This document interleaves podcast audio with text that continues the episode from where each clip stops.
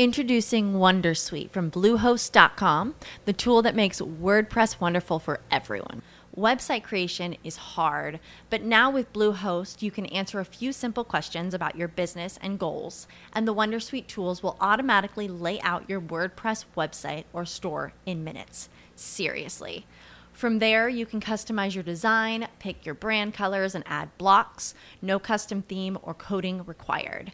You'll get content suggestions that you can keep or revise, and with Yoast SEO built in, we automatically help you get found in search engines. From step by step guidance to suggested plugins to an AI powered help bot. Our built in tools make WordPress wonderful for everyone. Maybe that's why Bluehost has been recommended by WordPress.org since 2005. Whether you're a beginner or a pro, you can join over 2 million Bluehost users. Go to bluehost.com slash Wondersuite. That's bluehost.com slash Wondersuite. Cari amici di Inglorious Globastard. Eh, oggi siamo orfani, ma insomma solo per una puntata di Alberto, il quale ha le prese con eh, il call center di Apple perché ha avuto un problema con il suo eh, strumento cibernetico preferito. E... Però abbiamo deciso di non uh, rimandare questa registrazione perché l'occasione è estremamente ghiotta. E abbiamo ai nostri microfoni Andrea Bellacicca, che è amministratore delegato di Nexid Edge. Allora, mh, mm, innanzitutto lo ringraziamo per la disponibilità e Grazie uh, per avermi è un vero piacere. Spero che il piacere sia anche da parte di chi ci ascolta, ai, ai quali, diciamo, agli ascoltatori, vogliamo ricordare sempre di iscriversi al canale. Ormai siamo a uh, poche decine di iscritti uh, dal fatidico numero di 10.000 Uh, e quindi se volete darci un minimo di supporto iscrivetevi al canale cliccate anche sul campanellino a fianco all'iconcina in modo da avere uh, la mail che uh, vi allerta sulla pubblicazione di un nuovo video. E mettete un like ovviamente se vi è piaciuta la nostra conversazione, commentate, eh, io vi risponderò e anche Andrea si impegna a eh, rispondere alle domande, almeno a quelle più interessanti, insomma quelle che sono, che aprono qualche tema abbastanza pregnante. Allora, Andrea, innanzitutto, chi sei e cosa fai a Nexid Edge? Allora, innanzitutto di nuovo, grazie per avermi invitato, è veramente un piacere. Mm. E, ehm, allora, io sono l'amministratore di Nexid Edge. Nexid Edge è un'azienda che è nata qualche anno fa, ormai abbiamo quattro anni, e si occupa di um, aiutare le aziende che vogliono fare innovazione, quindi hanno dei progetti innovativi, a integrare le tecnologie innovative all'interno del loro business. Diciamo che a differenza delle classiche società tecnologiche, noi non offriamo tecnologia, noi cerchiamo di capire i problemi del cliente e offrire soluzioni. Soluzioni utilizzando tecnologie innovative come la blockchain, l'intelligenza artificiale, la realtà aumentata e uh, l'IoT. Perfetto. La cosa, diciamo, dimmi, perfetto, dimmi, la cosa diciamo, che ci fa forte che facciamo parte di un gruppo che è il gruppo Nexid che ci dà supporto sulle tecnologie digitali a 360 gradi.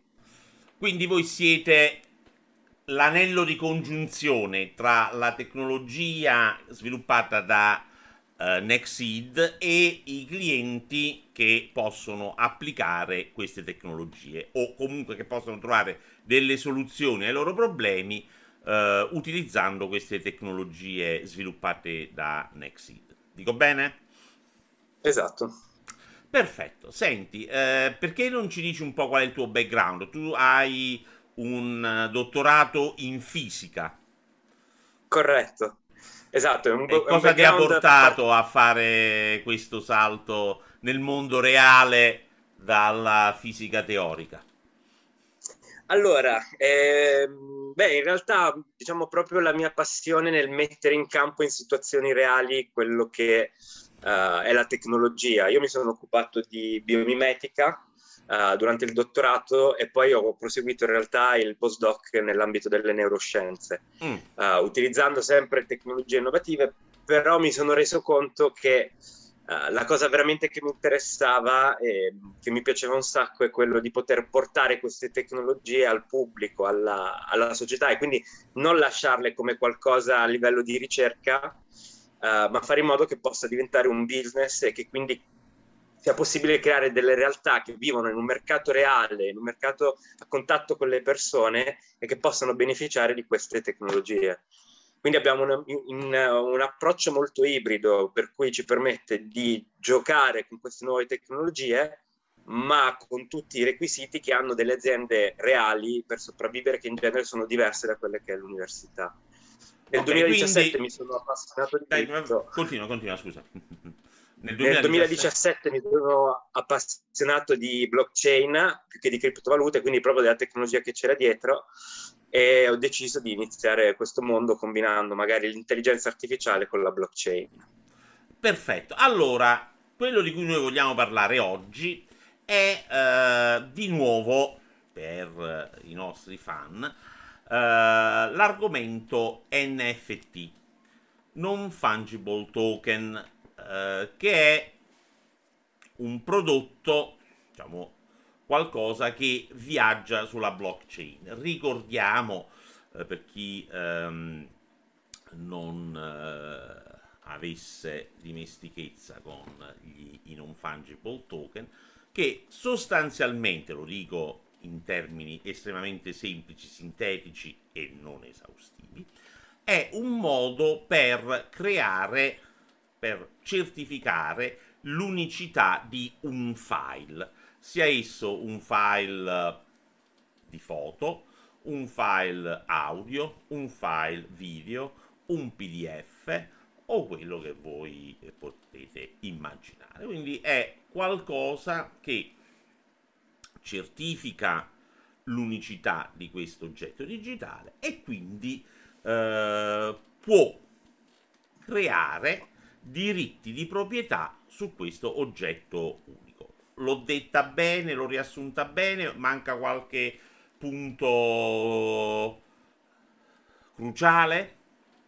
No, no, assolutamente, detto benissimo, perché la blockchain quello che fa non è tanto portare le criptovalute quanto portare la scarsità nel mondo digitale e l'NFT è l'oggetto che ti rappresenta la proprietà di questo bene scarso.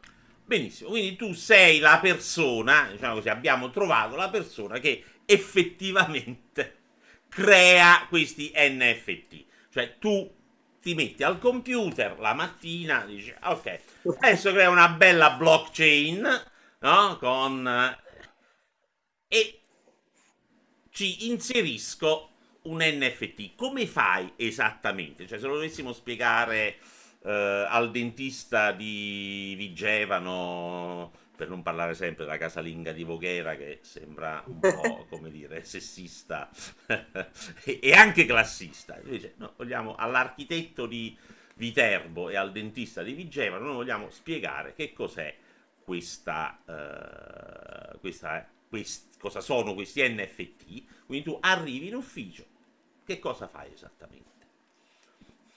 Allora, tendenzialmente la cosa interessante degli NFT che oltre ad introdurre la scarsità mm-hmm. hanno una caratteristica molto interessante che è quella che si chiama la programmabilità, mm. ossia tu puoi dare delle funzioni e dei valori, delle dei comportamenti a questo NFT. Mm-hmm. Quindi diciamo che ovviamente ci sono diversi modi per creare un NFT, il modo più semplice, diciamo che quello che sta andando molto di moda è accedere a quelle piattaforme che ti permettono di creare NFT, possono essere magari OpenSea, e um, collegare quello che può essere la rappresentazione di un disegno che hai creato, un file musicale, un video, a questo che è un NFT su, um, su blockchain e quindi la piattaforma ti fa da intermediario per creare questo oggetto.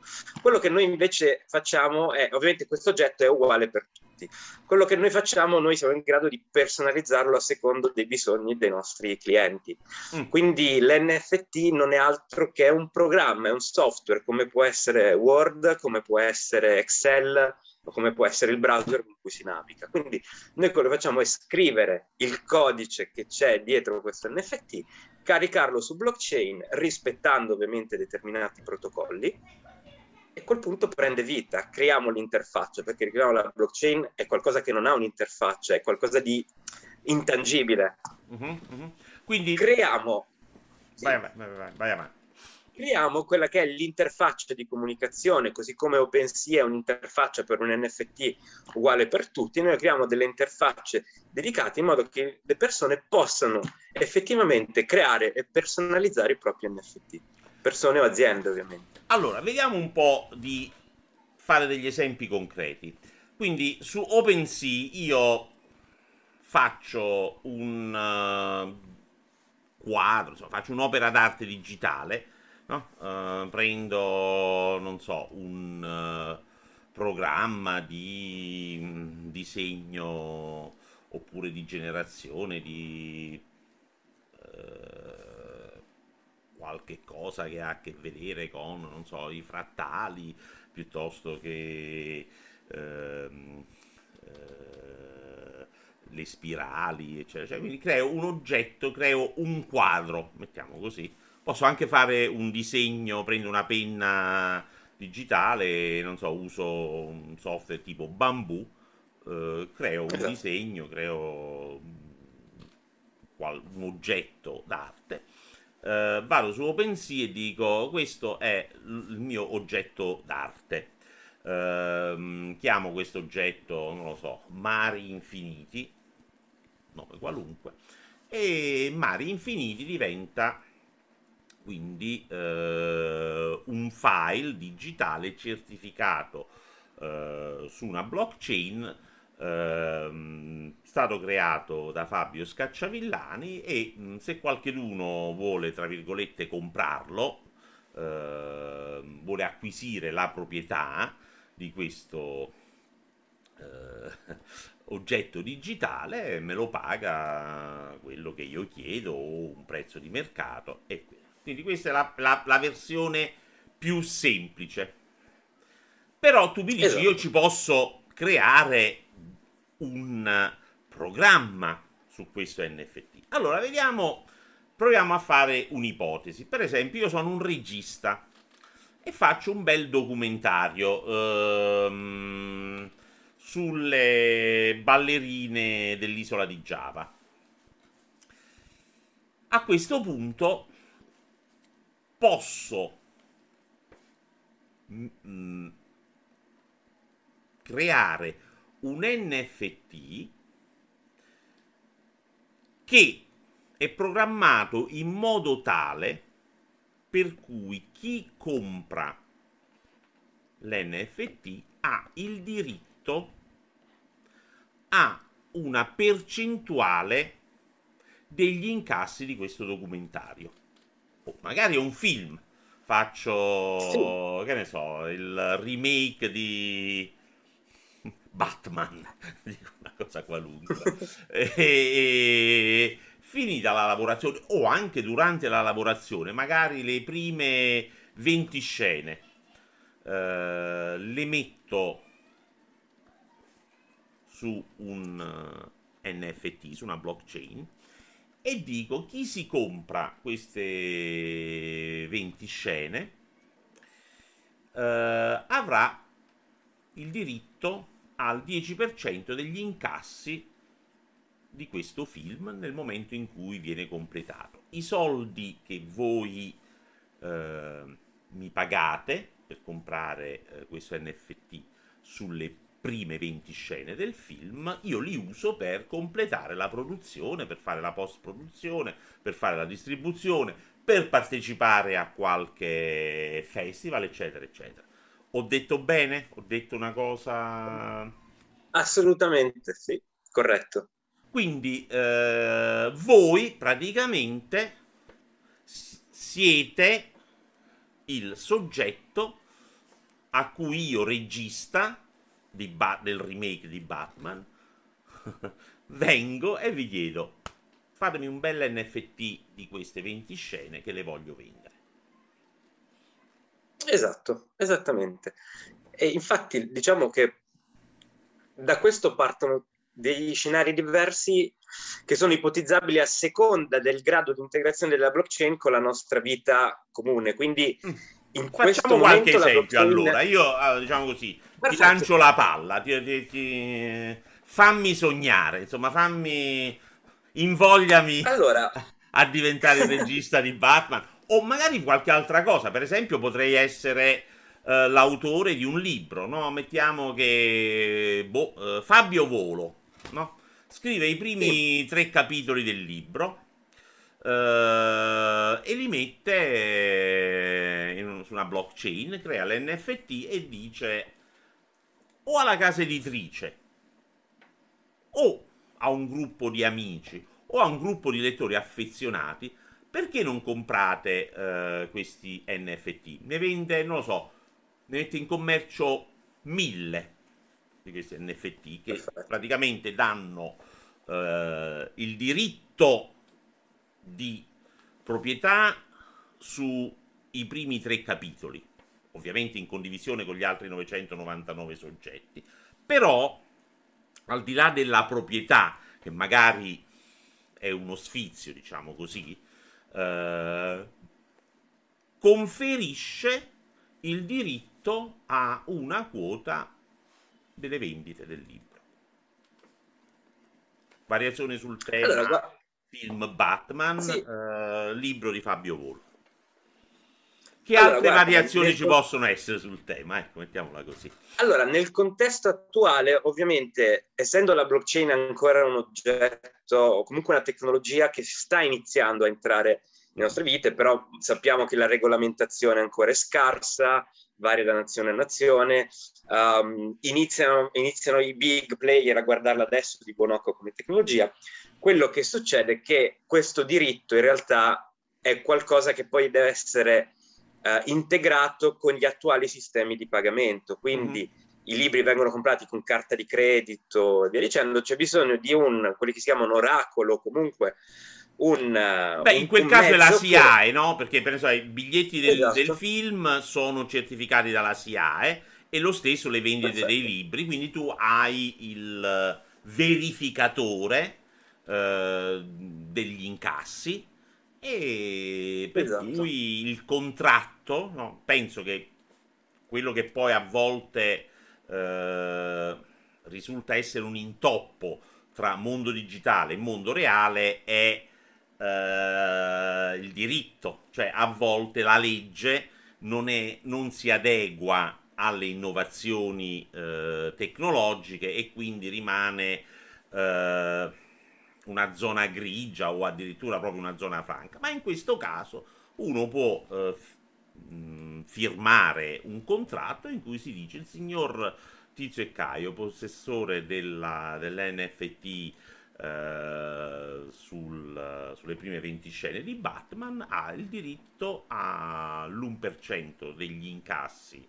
eh, del film nel momento in cui andrà in sala. Io penso che questo dal punto di vista legale è perfettamente fattibile, eh, fattibile e enforceable, perché poi dire, il contratto ha un senso non solo se è, eh, diciamo così, se non viola qualche disposizione, ma se poi può essere fatto valere in un tribunale e quindi ha forza di eh, eh, cogente, insomma, può ha o diciamo nel caso l'impegno non venga onorato eh, c'è un sistema giuridico che eh, garantisce i diritti di proprietà e le eh, obbligazioni contrattuali. Quindi in questo caso dovrebbe andare tutto a posto, mi sbaglio? Esatto.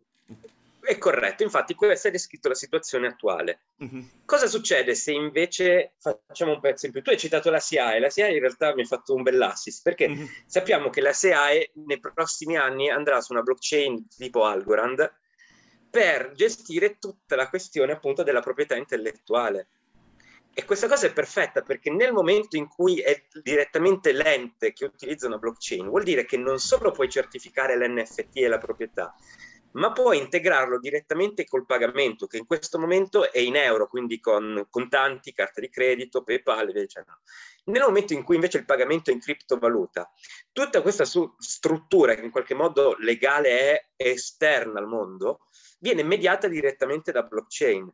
Quindi il contratto, vai a scrivere quello che si chiama uno smart contract, quindi un contratto che ti va a dire perfettamente, guarda che se c'è un pagamento perché questa persona ha comprato il libro di Fabio Volo oppure è andato a vedere quel film e la casa editrice, o anzi la libreria o il cinema accettano i pagamenti in cripto, il pagamento in, in cripto automaticamente si traduce nel pagamento delle eh, royalties alla persona che ne detiene i diritti.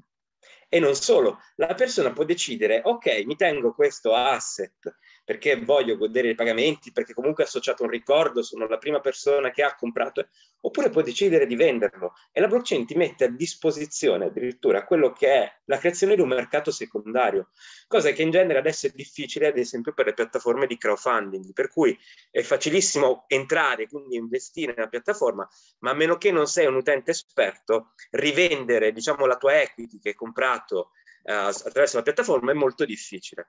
La blockchain invece nativamente, intrinsecamente ti permette di creare questo, eh, questi scenari.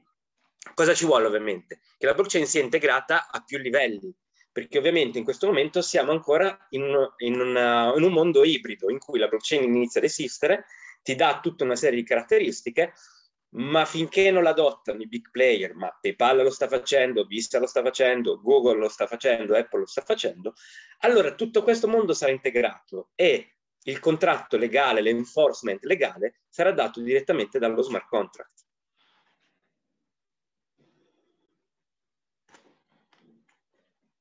Lo smart contract è un um, insomma quando andavo all'università e non c'erano tutte queste innovazioni si chiamavano self-enforcing contract. Uh, praticamente uh, definisce una, un albero decisionale o comunque un, uh, un percorso per cui nel momento in cui si verifica una certa condizione scatta il pagamento oppure la risoluzione di una clausola, insomma ci sono degli effetti concreti automatici senza che debba intervenire eh, un'autorità esterna, un giudice, mm, un auditor o chi che sia. Quindi mh, mm, sono delle, eh, dei percorsi predefiniti sostanzialmente. Um, ma adesso siamo entrati un po' uh, in Introducing Wondersuite from Bluehost.com, the tool that makes WordPress wonderful for everyone. Website creation is hard, but now with Bluehost, you can answer a few simple questions about your business and goals, and the Wondersuite tools will automatically lay out your WordPress website or store in minutes. Seriously. From there, you can customize your design, pick your brand colors, and add blocks. No custom theme or coding required. You'll get content suggestions that you can keep or revise, and with Yoast SEO built in, we automatically help you get found in search engines. From step by step guidance to suggested plugins to an AI powered help bot, our built in tools make WordPress wonderful for everyone. Maybe that's why Bluehost has been recommended by WordPress.org since 2005. Whether you're a beginner or a pro, you can join over 2 million Bluehost users. Go to bluehost.com slash wondersuite. That's bluehost.com slash wondersuite. With the Lucky Land slots, you can get lucky just about anywhere. This is your captain speaking. Uh, we've got clear runway and the weather's fine, but we're just going to circle up here a while and uh, get lucky. No, no, nothing like that. It's just these cash prizes add up quick. So I suggest you sit back, keep your tray table upright, and start getting lucky. Play for free at LuckyLandSlots.com. Are you feeling lucky? No purchase necessary. Void where prohibited by law. 18 plus terms and conditions apply. See website for details. Nell'ambito delle criptovalute. Allora, al momento gli NFT sono acquistabili o vendibili solo attraverso criptovalute. Però Corretto. nulla vieta, credo, che mh, mm, si possa fare uno smart contract per cui eh, il pagamento dei diritti eh, a una percentuale eh, degli incassi di un film possa essere eh, convertito in euro. Per esempio, il biglietto al cinema si paga in euro. Uh, nel momento in cui il biglietto viene emesso, lo smart contract dice: Bene, prendi i 10, um, un euro di quei 10 euro che uh, lo spettatore ha pagato per il biglietto, uh, mettilo su un exchange, convertilo in Ethereum, paga il proprietario dell'NFT in Ethereum e poi il proprietario dell'NFT può aggiungere se vuole un ulteriore pezzo dello smart contract in cui dice eh, ricevuti, ricevuto il pagamento in Ethereum convertimelo in Oman, eh, Omani Rial oppure in eh, dollari di Hong Kong è possibile sì, questo, corretto. attualmente è possibile, giusto? Non, non è ancora allora, stato fatto per quello che ne so io, però tecnicamente non ci dovrebbero essere problemi. L'unico problema è avere un exchange, quindi una entità che converte eh, criptovalute in valute convenzionali che noi economisti chiamiamo valute fiat, fiat currency, eh, val, eh, valute a corso forzoso. È possibile quindi allora, guarda, fare questo, questi, questi passaggi? In realtà ci stiamo lavorando adesso per un nostro cliente che richiede, um, che ha un focus che in realtà noi sposiamo tantissimo, per quello che la blockchain è di tutti, deve essere accessibile a tutti, cosa che adesso non è perché devi installare un wallet, il wallet è difficile, devi installare un plugin, che cos'è un plugin, devi scrivere un exchange, cos'è un exchange perché devo fare il KYC, devo aspettare.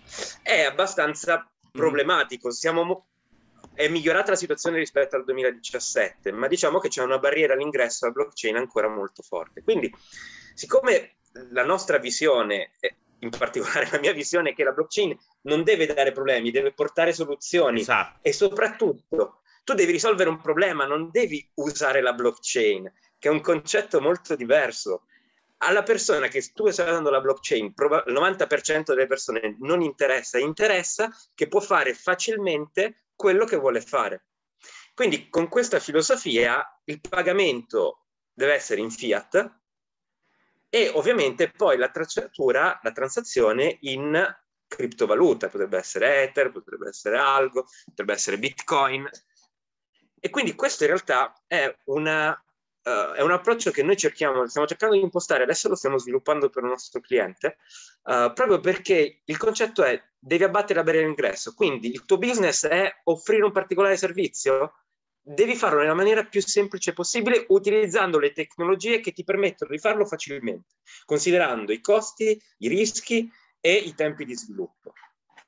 Perché uno può dire, eh, ma lo posso fare, da, lo posso fare con un database. Sì, certo, ma creati l'infrastruttura sicura della blockchain, non è la stessa cosa.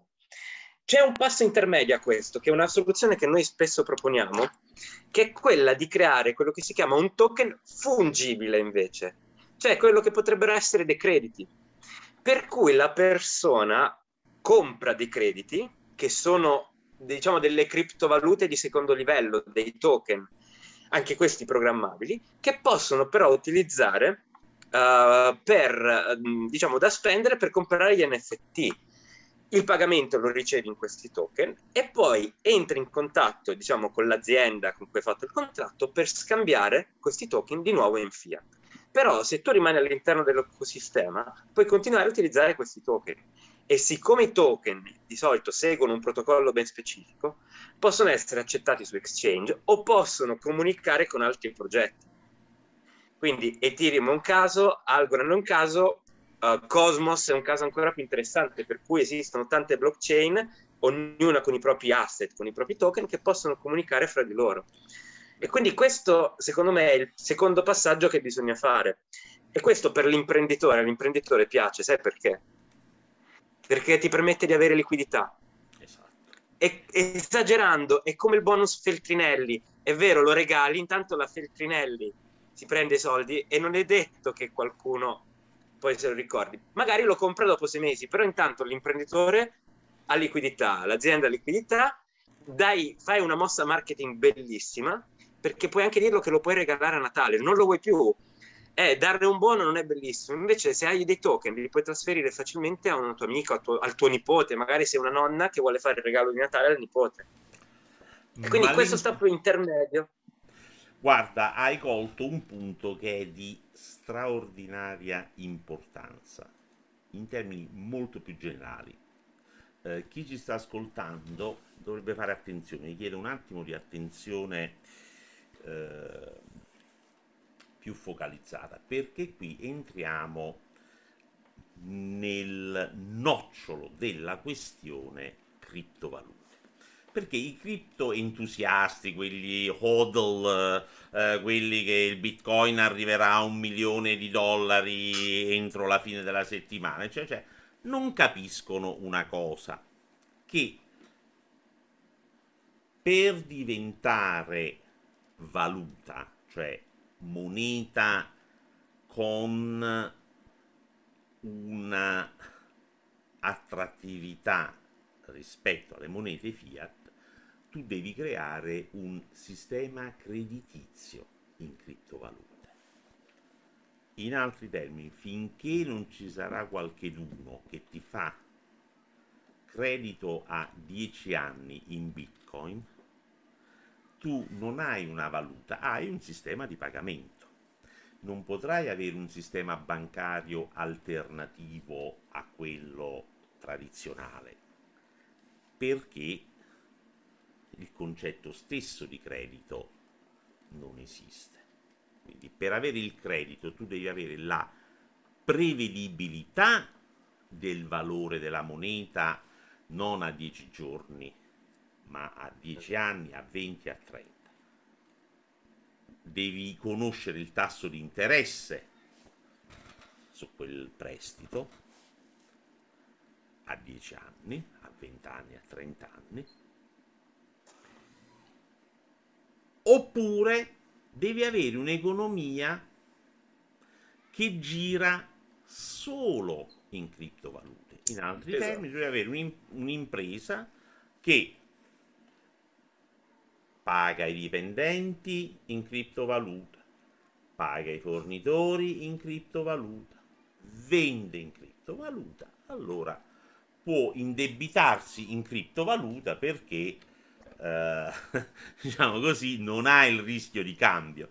Ma se esatto. un'impresa deve pagare il dipendente in dollari, in euro o in pesos messicani, eh, vende in dollari canadesi, non si può indebitare in bitcoin. Anche no, se riceve anche se riceve magari eh, dei fondi in bitcoin e, e decisamente eh, si assoggetta a un rischio di cambio che è potenzialmente devastante. Ma con gli NFT tu hai un ecosistema che funziona potenzialmente solo in criptovalute o quantomeno allora... in buona parte in criptovalute o per una parte abbastanza grande da rendere il rischio di cambio tollerabile. Allora, in realtà il mix dovrebbe essere NFT più fungible token, quindi mm-hmm. i mhm. token fungibili che a quel punto li utilizzi come pagamento esatto. e li come collaterale fossero... o come collaterale sì. per un prestito. Stablecoin, esatto, esattamente.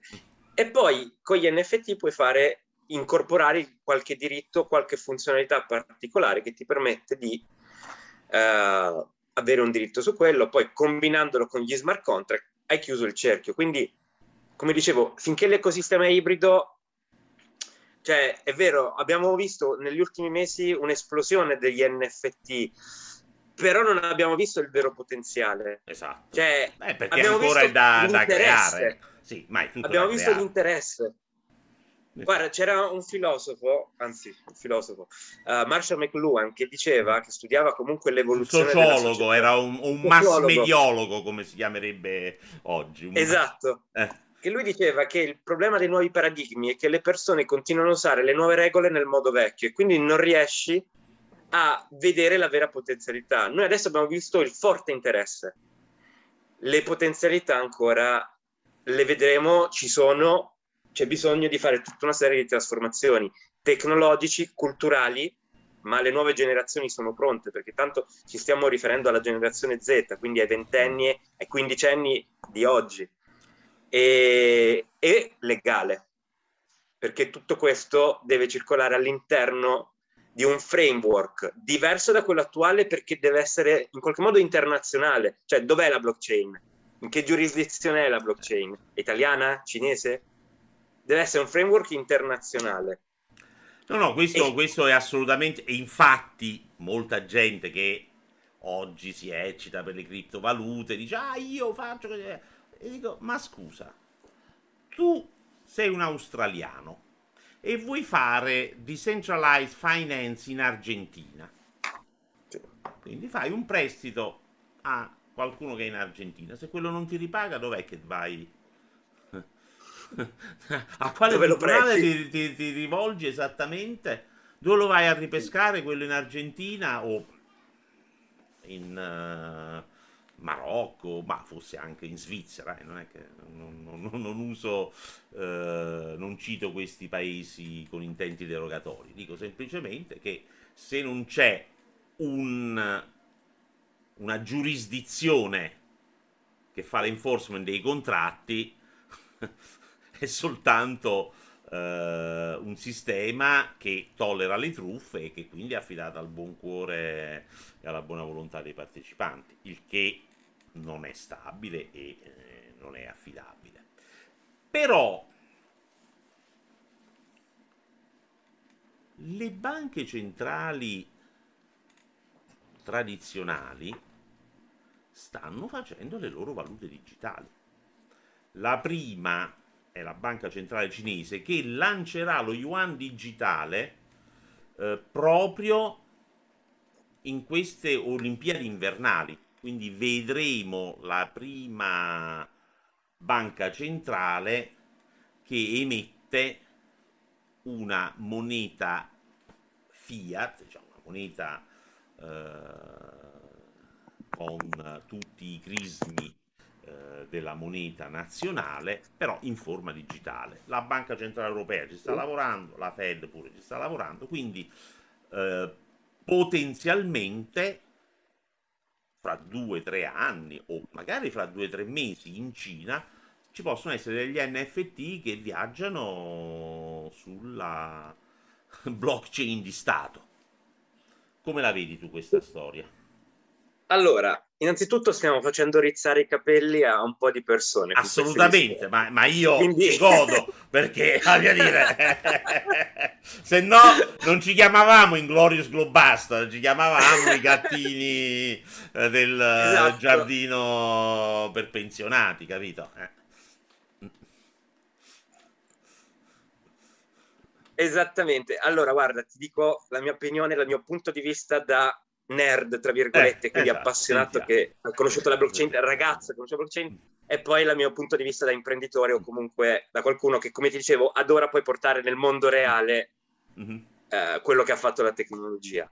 Allora, da nerd ti dico ovviamente che la blockchain è nata per essere decentralizzata e non centralizzata. Per carità, questo Quindi lo sappiamo e invece tutto lì ci sono gli anarco-libertari. Poi voglio dire, sono più vicini a me che ad altri, però io sono anarco-libertario, ma sono pure pragmatico perché siccome esatto. conosco un pochettino del mondo e l'ho girato per quel poco che posso averlo girato, eh, non mi entusiasmo facilmente quando eh, vedo sogni e o farneticazioni. Quindi ti posso dire che Esatto. è nata con quell'intento, poi arriva la banca centrale, dice ecco qua il mio yuan, ecco qui la mia blockchain, è tutto bello preparato, ci sono i contratti eh, che vengono fatti rispettare nella mia giurisdizione, ma perché ti dovresti mettere a rischiare sull'ultima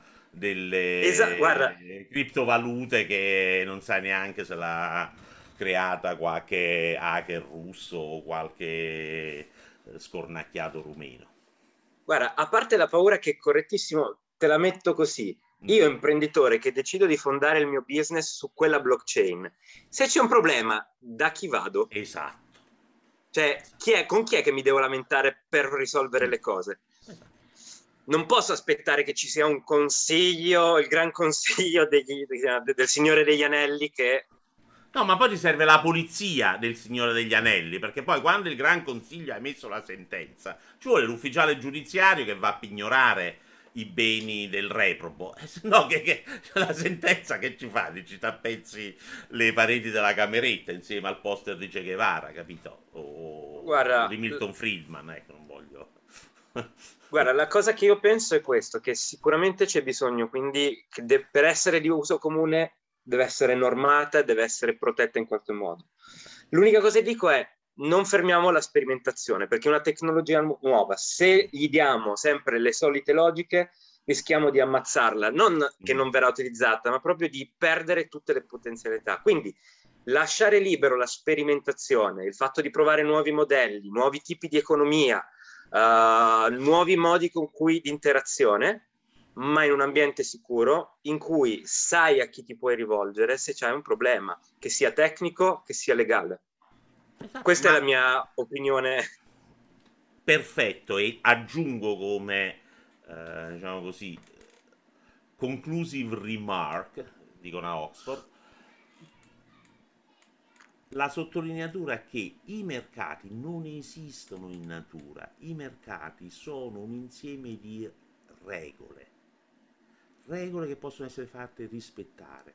Chi si illude che crea il mercato eh, o con la blockchain o con altri mezzi e che tutto funziona alla perfezione senza che nessuno che nessuna autorità ci metta il becco non ha capito proprio niente ma non solo dei mercati non ha capito ne- niente nemmeno di come funziona il mondo fuori dalla cameretta Guarda, posso dirti una cosa pro- Di- poco politically correct? Eh, sentiamo dai facci godere Allora, eh, il punto è proprio questo, cioè chi fin- la te- blockchain è una tecnologia complicatissima.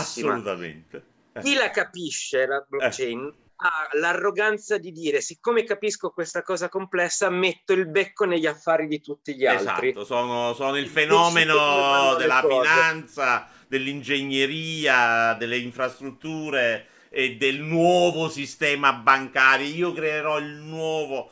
ehm, Guarda, e poi non escono mondo. dalla cameretta, sono nella cameretta davanti al computer e non sanno interfacciarsi con le persone. e non hanno mai, ma non hanno mai non hanno mai firmato nemmeno un assegno eh, per pagare, che cavolo ne so, un paio di scarpe. Esatto, quindi di nuovo la mia opinione è non possiamo ascoltare queste persone perché, Mm. cioè, bello, creano il loro mondo, loro sono contenti, chi glielo- non glielo vogliamo mica togliere. No, no.